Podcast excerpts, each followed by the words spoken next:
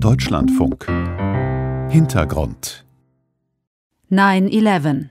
Ein Tag, der die Welt verändert hat. Eine Sendung von Peter Mücke. Der 11. September 2001 ist ein typischer New Yorker Frühherbsttag. Die Schwüle des Sommers ist einer frischen, klaren Luft gewichen. Der Himmel ist wolkenlos und tiefblau. Piloten nennen diese Wetterlage Severe Clear, harte Klarheit mit scheinbar unendlicher Sicht. Wer in diesen Morgenstunden des 11. September auf dem Weg zum Flughafen war, so heißt es später im Bericht der Untersuchungskommission, hätte sich kein besseres Wetter für eine sichere und angenehme Reise wünschen können. Dass aus diesem strahlend blauen Himmel schon kurze Zeit später Terror und Tod kommen sollten, ahnt niemand. Um 8.34 Uhr berichtet der Nachrichtensender CNN stattdessen über eine andere Gefahr aus der Luft. Peak of hurricane season. We're doing a series of reports we call the Eye of the Storm. Today, we'll start with CNN's John Zarella, who's in the Florida Keys live this morning. John is with us. Good morning, John. Morning, Vince. Die Hurricane-Saison erreicht in dieser Woche ihren Höhepunkt. Ein Reporter berichtet von den Florida Keys. Später geht es um die Erwartungen an den Tag an der Wall Street, bis CNN um 8.49 Uhr das Programm unterbricht und verstörende Bilder aus New York zeigt. Aus einem der Türme des World Trade Centers steigt Rauch auf. This just in, you are looking at a, obviously a very disturbing live shot there. That is the World Trade Center, and we have unconfirmed reports this morning that a plane has crashed into one of the towers of the World Trade Center. CNN Center right now is just beginning to work on this story, obviously calling our sources and trying to figure out exactly what happened, but clearly something relatively devastating happening this morning there the south end of the island of Manhattan. Die Moderatorin spricht von unbestätigten Berichten, ein Flugzeug sei in einen der Türme des World Trade Centers gestürzt. Man versuche herauszufinden, was los ist. Aber offensichtlich sei etwas relativ Verheerendes passiert dort am Südende Manhattans. Der damalige ARD-Hörfunkkorrespondent Thomas Nehls erinnert sich noch genau an diesen Morgen. Er will sich gerade von seiner Wohnung auf den Weg ins Büro machen, als seine Frau ihn auf den Rauch über der Stadt aufmerksam macht. Ich stand am Aufzug, äh, wollte aus dem 35. Stock zur Parterre fahren, hatte schon das Knöpfchen gedrückt, es ist wirklich alles noch präsent, als die Tür der Wohnung wieder aufgemacht wurde von Frau Uschi und sie sagte, Schätzchen, komm doch noch mal zurück, ich war gerade auf dem Balkon, da brennt etwas, ich glaube im World Trade Center. Und ich wurde etwas stutzig, es brennt etwas im World Trade Center, aber die Neugier eines gelernten Lokalreporters trieb mich wirklich auf den Balkon und da sah ich es brennen im Nordturm des World Trade Centers, drei, dreieinhalb Kilometer von uns entfernt. Und da sah ich, ich sag mal jetzt bewusst das Malheur, denn ich wusste ja nicht, was passiert war. Nils alarmiert den Westdeutschen Rundfunk und ist kurze Zeit später auf dem Sender. Ich dachte, und das sagte ich auch dem Kollegen, der dort moderierte, auf die Frage, was ist denn passiert? Es erinnert mich in diesem Moment, wo ich es noch brennen sehe, wo ich auch die Rauchschwaden herausdringen sah, es erinnert mich an 1996 am Düsseldorfer Flughafen, kleine Ursache, große Wirkung. Styropor trifft auf Lötkolben, 17 Tote waren damals das Ergebnis. Ich dachte an so etwas, sagte dann auch schnell, hier in den Vereinigten Staaten gibt es auch verzweifelte Selbstmörder, nicht Selbstmordattentäter, Selbstmörder, die ihre kleinen Cessna-Maschinen in große Gebäude rasen lassen, äh, aber um Selbstmord zu verüben, ähm, oft auch in leere Gebäude. An so etwas dachte ich und das war der Inhalt des ersten Beitrages keine Fake News, aber ziemlich daneben in der Interpretation. Auch in den US-Medien hält sich zunächst das Gerücht, es habe sich um ein Kleinflugzeug der Marke Cessna gehandelt. Doch dann gibt es erste Bilder.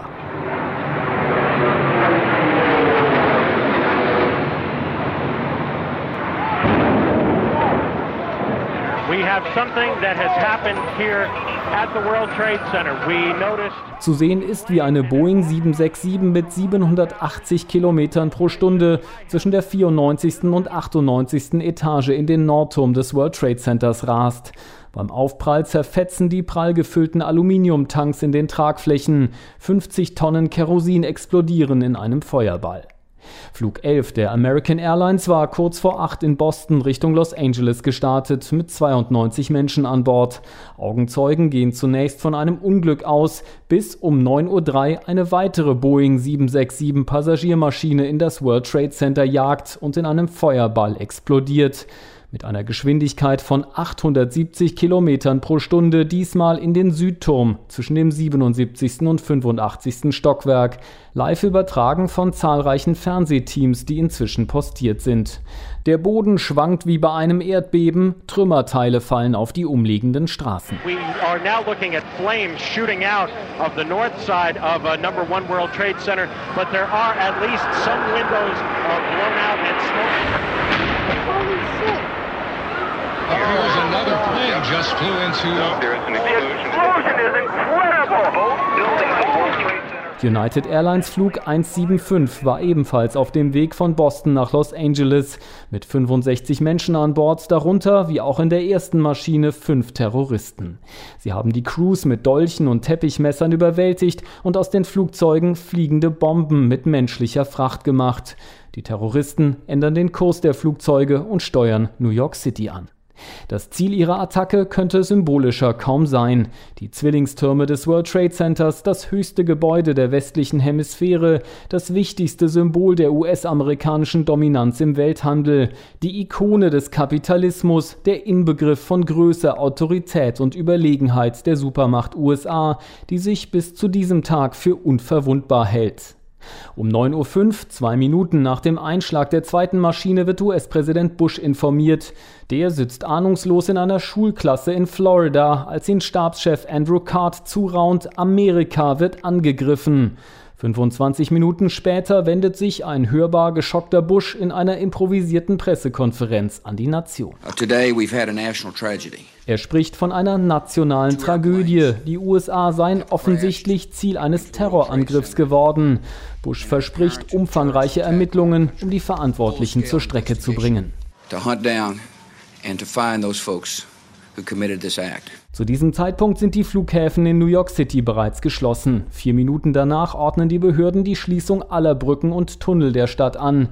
Der U-Bahn-Verkehr wird eingeschränkt.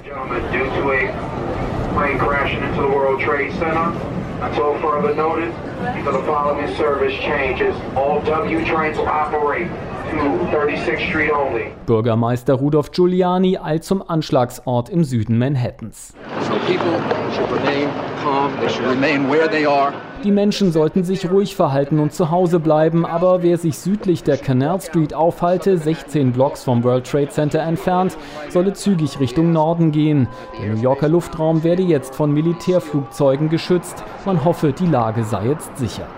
We're hopeful that right now things are secure. Zum ersten Mal in der Geschichte der USA wird der gesamte zivile Flugverkehr im Land eingestellt. Da ist es 9.40 Uhr. Drei Minuten später die nächste Horrormeldung. Eine dritte Maschine, Flug 77 der American Airlines, rast mit 64 Menschen an Bord ins US-Verteidigungsministerium in Arlington bei Washington. Terroristen haben das Flugzeug, das auf dem Weg vom Washingtoner Dulles Airport nach Los Angeles war, entführt und zum Absturz gebracht. Auch dieses Ziel ist hochsymbolisch. Das Pentagon, das Nervenzentrum der größten Militärmacht, die es je gegeben hat, brennt. In Washington werden daraufhin das Weiße Haus, Ministerien und das Kapitol evakuiert. Später wird in der Stadt der Notstand ausgerufen. In New York breiten sich währenddessen die Flammen in den Zwillingstürmen des World Trade Centers rasch aus. Viele Menschen sind eingeschlossen, setzen verzweifelte Hilferufe ab. Are they going to be able to get somebody up here? Well, of course, ma'am. We're coming up to you. Well, there's no one here yet, and the floor is completely engulfed. We're on the floor, and we can't breathe. Yeah. And it's very, very, very hot. It's very. Is all the lights still on? The lights are on, but it's very hot. Ma'am, ma'am. Very hot. We're all the way on the other side of Liberty, and it's very, Trade Center. We just had an explosion. The 106th floor? Yes. 106, okay. We have smoke and it, it's pretty bad. We can't get down the stairs. All right. We had about 100 people up here. Do not leave, okay? There's a fire or an explosion or something in the building. All right. I want you to stay where you are. Yes. All right. We're there. We're coming up to get you. See the smoke coming up from outside the windows, Jeff? All right. We're on the way. Just sit tight. All right. Just sit tight. We're on the way. All right. Please hurry.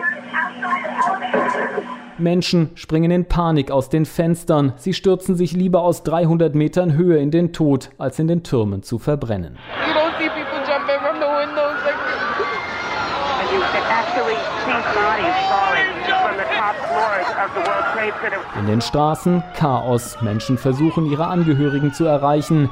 Wer kann, flieht nach Norden. Für Polizisten und Feuerwehrleute geht es dagegen in die andere Richtung. Total Recall. Alle verfügbaren Kräfte hin zu den brennenden Türmen. We want the attention of all New York City firefighters within the sound of our voices. A recall is in effect. All firefighters and officers should report to duty. You are needed. All für viele dieser Ersthelfer wird der Einsatz zur tödlichen Falle. Um 9.59 Uhr passiert das, was Statiker eigentlich für ausgeschlossen hielten. Der 110-stöckige Südturm des World Trade Centers, ein 900.000 Tonnen schwerer Koloss aus Stahl und Beton, stürzt innerhalb von neun Sekunden in sich zusammen und reißt auch viele Einsatzkräfte mit in den Tod. Die Konstruktion hält der Hitze des brennenden Kerosins einfach nicht stand.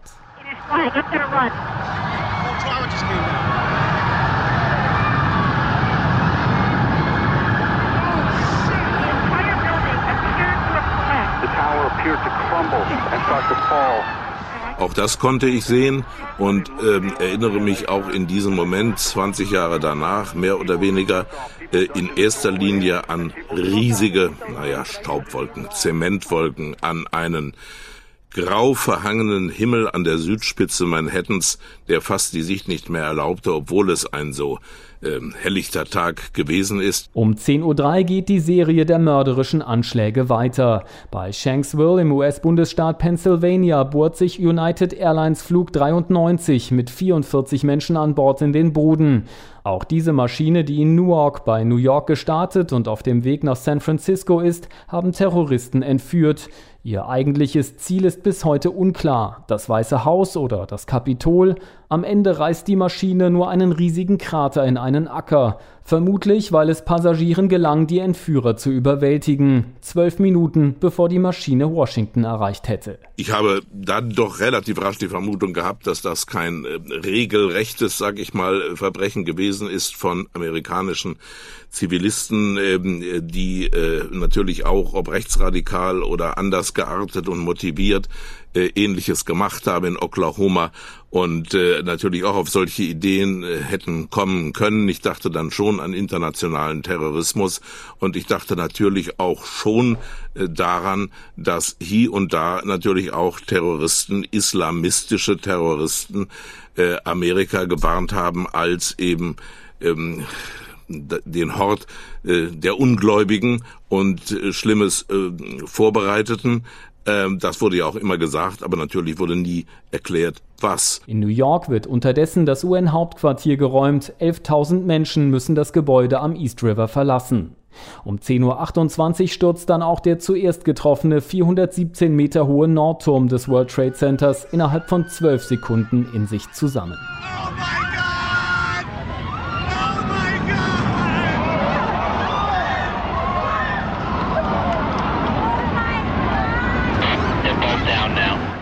Die markanten Twin Towers verschwinden für immer aus der New Yorker Skyline. Tonnenweise Schutt, Stahl, Glas und Beton stürzen wie eine Lawine herab, giftige Staubwolken rollen durch die Hochhausschluchten Manhattans, ascheverschmierte Menschen irren durch die Straßen, Panik bricht aus, Menschen fliehen in Richtung der Brücken, die nach Brooklyn führen, die Behörden ordnen an, ganz Lower Manhattan zu evakuieren.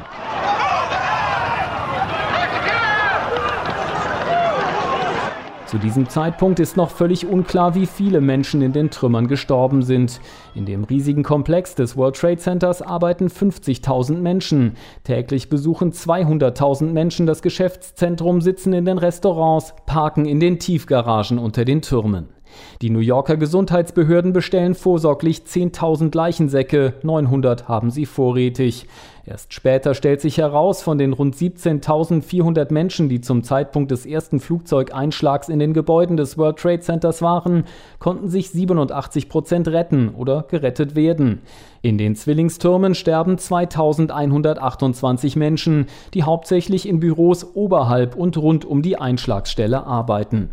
Insgesamt werden am 11. September 2001 knapp 3000 Menschen getötet. Die Identifizierung dauert bis heute an, denn häufig können nur Knochenreste geborgen werden, wenn überhaupt. Ich wusste, es sind einige Zehntausend, die genaue Zahl kannte ich nicht, die dort gearbeitet haben und ähm, die Zahl ähm, 3000 Tote, die hat sich ja auch an dem Tag noch nicht herausgestellt, sondern Tage, ich zögere fast, wenn nicht Wochen danach, weil natürlich auch nach und nach Menschen daran starben. Bis heute, denn vor allem viele Ersthelfer, die in den Tagen und Wochen danach ungeschützt dem giftigen Staub ausgesetzt sind, erkranken schwer und bezahlen den Einsatz mit ihrem Leben.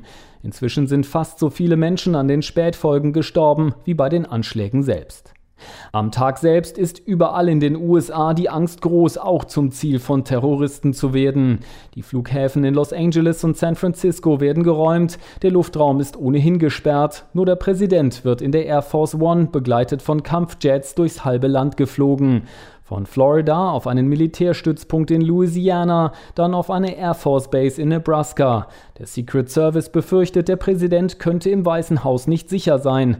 Bei seinem Zwischenstopp in Louisiana äußert sich Bush zum zweiten Mal an diesem Tag. Die Freiheit selbst wurde heute Morgen von einem gesichtslosen Feigling angegriffen und die Freiheit wird verteidigt werden. Es besteht kein Zweifel daran, die Vereinigten Staaten werden die, die für diese feige Taten verantwortlich sind, zur Strecke bringen und bestrafen. Aber wer ist dieser gesichtslose Feigling, der die stolze Nation auf eigenem Boden so verheerend angegriffen hat? Politiker, Geheimdienst und Terrorismusexperten bringen schnell die radikal-islamische Terrororganisation Al-Qaida und deren Gründer Osama bin Laden ins Spiel. Auch die US-Regierung beschuldigt schnell bin Laden, die Anschläge initiiert, in Auftrag gegeben und mitfinanziert zu haben und begründet das mit Erkenntnissen der Geheimdienste, die allerdings von der Planung, Vorbereitung und Durchführung der Anschläge völlig überrascht worden sind.